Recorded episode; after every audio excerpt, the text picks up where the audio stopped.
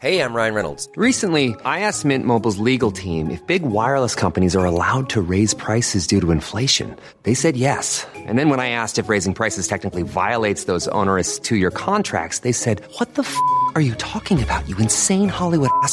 F- So to recap, we're cutting the price of Mint Unlimited from $30 a month to just $15 a month. Give it a try at mintmobile.com slash switch. $45 upfront for three months plus taxes and fees. Promo rate for new customers for limited time. Unlimited more than 40 gigabytes per month. Slows. Full terms at mintmobile.com.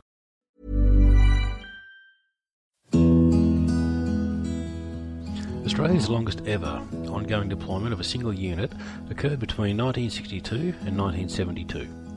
For 10 years, the Australian Army Training Team Vietnam, AATTV, operated in an advisory role to the South Vietnamese forces as they tried to resist the incursions of the Communist North. Individually and in small groups, members of the team helped train South Vietnamese leaders in combat tactics and strategies throughout South Vietnam, from the demilitarised zone in the north to the far south and with the mountain villages known as the Montagnards. The fact that the team is also the most highly decorated Australian unit of the war, including four Victoria Crosses, is evidence that they didn't only advise from the safety of the training ground. These hardened, experienced warriors were never going to be content with waving their charges goodbye as they went out to face the enemy. Welcome to the Australian Military History Podcast, a podcast dedicated to Australia's servicemen and women, covering events, units, and personalities from the Boer War through to the modern day.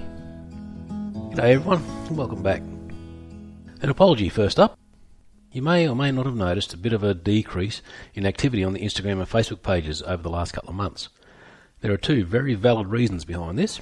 First, our principal social media manager, and by that I mean my youngest girl child, has been heavily involved in uni exams and starting a new job, as if that's somehow more important than posting interesting media content for you fine folks. Yeah, I know, you just can't get good help for free anymore, can you? And the other reason is me and my lovely lady wife are blowing this joint. We've spent the last three months looking for a block of land away from the big smoke.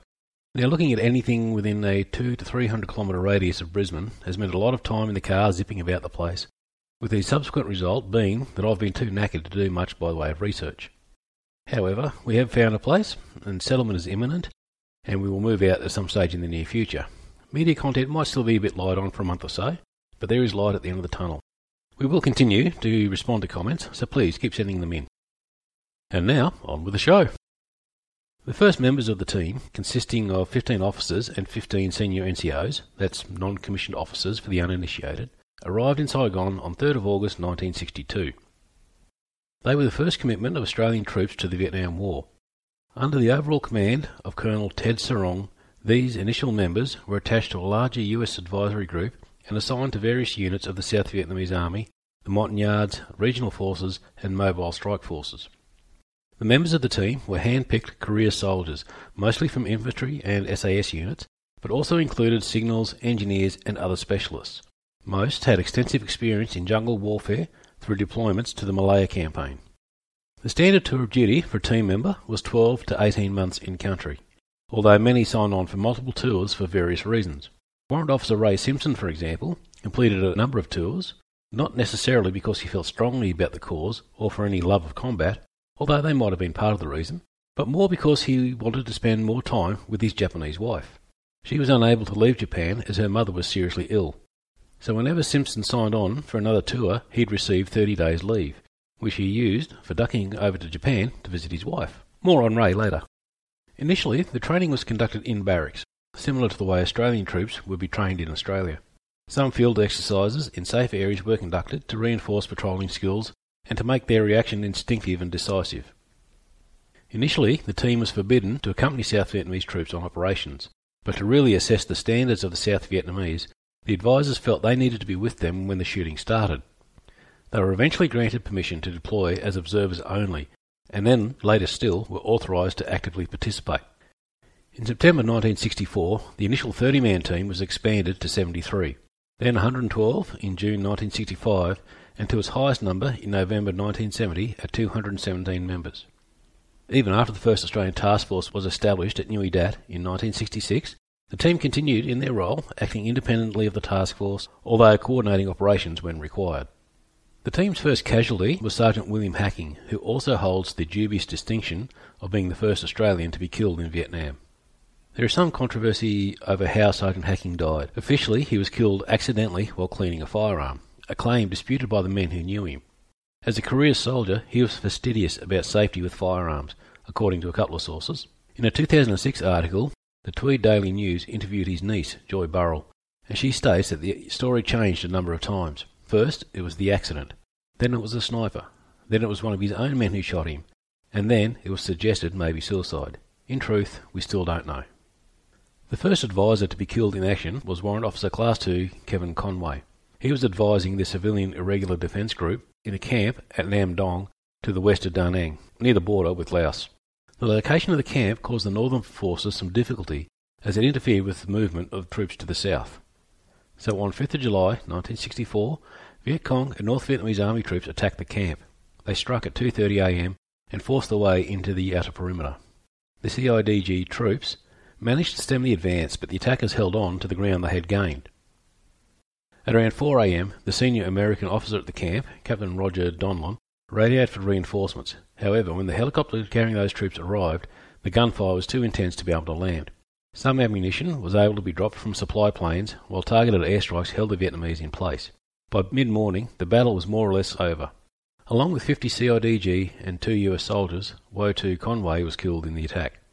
There was a suggestion that he was nominated for the Victoria Cross for his actions, but I've been unable to find anything to support that claim. That, of course, doesn't mean there isn't some supporting documentation out there, I just haven't been able to find it with my limited resources. With the escalation of the war, team members began to be more involved in combat operations, often leading South Vietnamese and regional forces in patrols and attacks.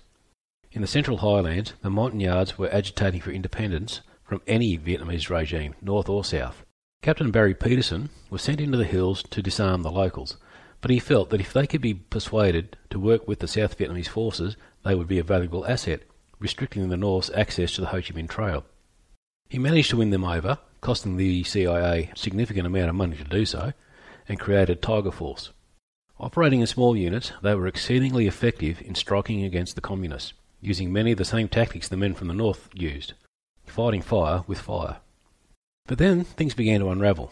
With almost 1,200 troops under his control, the CIA were wary of Tiger Force and started to wonder if their leader had gone native.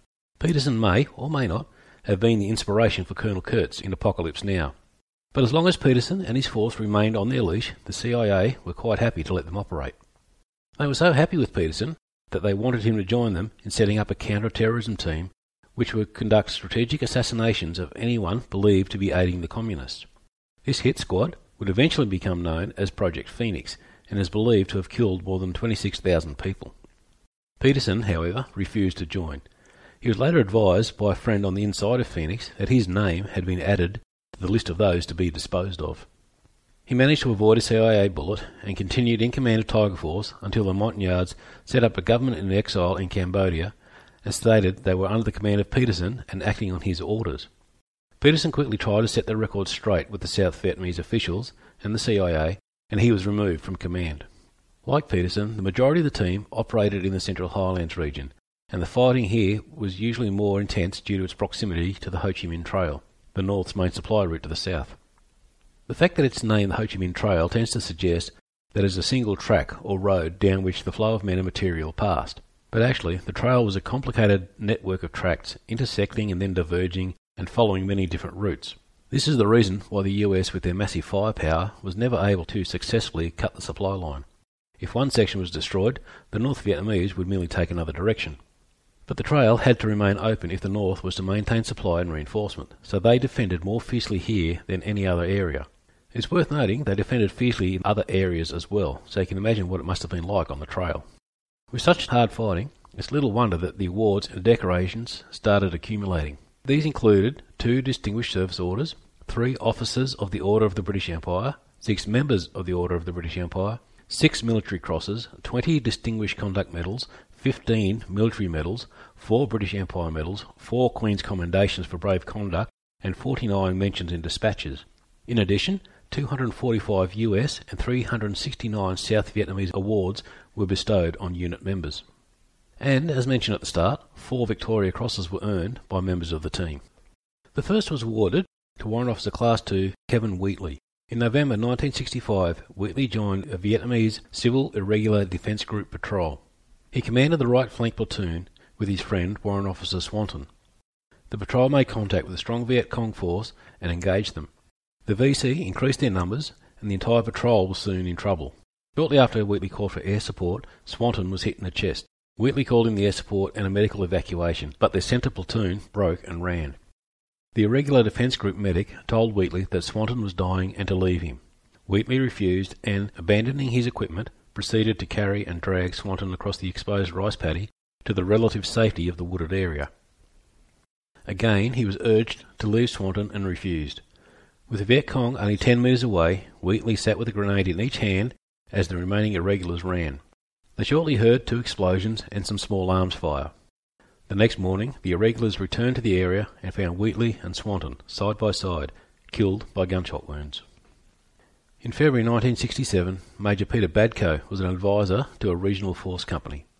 During a contact with communist forces, a report was received via the radio that a United States advisor had been killed and a US medical advisor was wounded, and that he was in immediate danger of being overrun by the enemy.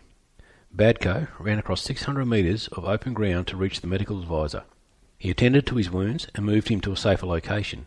He then called the remainder of the platoon forward and neutralised the enemy post. With enemy fire still sweeping the area, he picked up the body of the US advisor and ran back to the command post. Later, in early March, during an operation, the command group vehicle broke down and a US officer was killed by enemy fire. Badcoe joined the headquarters company and led them forward against heavy fire and rescued a bad situation. Then finally, in April, while advancing with a South Vietnamese company, they came under heavy fire. The majority of the company withdrew to find cover in a cemetery, leaving Badcoe and his radio operator alone about 50 metres ahead of the rest of the force. Badcoe ran back and encouraged the men to move forward. While leading the company forward again, they came under sustained machine gun fire. Badcoe prepared to stand up to throw a grenade, but his radio operator pulled him down. Waiting for a lull in the firing, Badcoe rose again to throw a grenade, and he was killed by a burst of machine gun fire. For his conspicuous leadership and courage under fire, he was awarded the Victoria Cross. Ray Simpson, see, I told you we'd come back to him, was commanding the 232nd Mobile Strike Force Company on operations near the Laotian border. Company came under fire on 6th May 1969 and one of the platoons was held up by heavy fire. He led the remainder of his company to their assistance, taking the foremost position and leading from the front. Another Australian was wounded and the assault began to slow. Simpson ran over and carried the wounded man to safety, then crawled to within 10 metres of the enemy where he continued to hurl grenades. Soon, darkness began to fall, and Simpson realised they would be unable to take the position in the dark. He ordered the company to withdraw, and then carried the wounded platoon leader back to safety. On 11th of May, a further attempt was made to take the position. During the attack, another Australian warrant officer was wounded along with several Vietnamese soldiers. Simpson attempted to regain control of the situation, but it proved untenable, and he ordered the withdrawal of the wounded. While that was taking place, he positioned himself as far forward as possible to draw fire away from the evacuation of the wounded. Only when all the surviving members of the company were clear did Simpson fall back himself. The fourth and final Victoria Cross awarded to an Australian in Vietnam was Warrant Officer Class 2 Keith Payne. He was in command of the 212th Company of the 1st Mobile Strike Force. Near Ben Het Camp, a joint US and South Vietnamese base in the Central Highlands, Payne's company was attacked by a strong People's Army of Vietnam force. PAVN was the more formal name of the North Vietnamese Army, or NVA. During the attack, Payne's company was isolated and surrounded on three sides, and the troops began to fall back. Payne had received wounds to his hands and arms, but provided covering fire for the withdrawal. He then fell back to his remaining troops and organised them into a defensive perimeter. Confident that the company was secure, Payne then returned to the scene of the battle and spent the next three hours searching the area for wounded troops, while avoiding the enemy who kept up a regular fire over the area. He located 40 wounded men and organised a rescue of some of them, while single-handedly bringing in the others. Keith Payne is the only surviving Victoria Cross recipient of the Vietnam War after Ray Simpson died of cancer in 1978.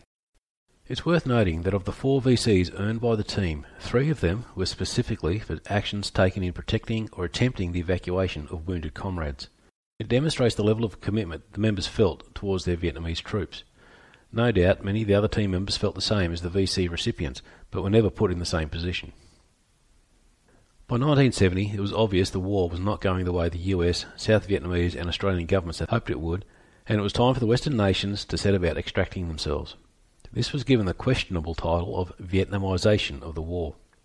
Joined by a group of New Zealanders, being one officer and four NCOs, the team would play a role in equipping the South Vietnamese army with the knowledge and skills to continue the fight against the North. They set up a jungle training centre in Phuoc Tuy province, and some served with the mobile advanced training teams throughout the province. By November 1970, the unit had reached its peak strength of 227 members. In 1971, the Australian Task Force was withdrawn from Vietnam, leaving the team as the only Australian troops in the country, just like they were back in 1965. Also, just like they were in 1965, the members of the team were restricted to training and advisory roles only. With the election of the Whitlam Labor government in 1972, Australia's commitment to Vietnam was closed, and the last of the team withdrew on the 18th of December. The team had been in country continuously for 10 years, 4 months, and 16 days, making it the longest tour of any individual unit in Vietnam. They had the honour of being the first in and the last out. However, the only time they were together as a unit was for the annual Anzac Day commemorations or when the unit was presented with the United States Army Presidential Unit Citation and the Valorous Unit Award. Otherwise, they were deployed and scattered right across the area of operation with only a handful of their fellow Australians. All up, 1,009 men served with the team, 998 Aussies and 11 Kiwis. Many of them served numerous tours over the 10 years of operations. 33 of their number were killed and a further 122 wounded. There is a memorial at Kokoda Barracks at Canungra commemorating these men.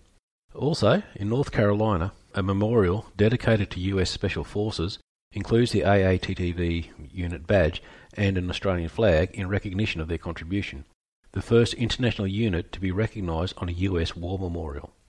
As a nod to the team which started Australia's advisory commitment, the training contingent deployed to Iraq in 2004 was named the Australian Army Training Team Iraq. The Australian Army Training Team Vietnam, the team, was arguably one of the most unique and professional units in the history of the Australian Army, which, considering some of the units which we've had come before and after, that is no minor achievement. Hope you enjoyed that episode.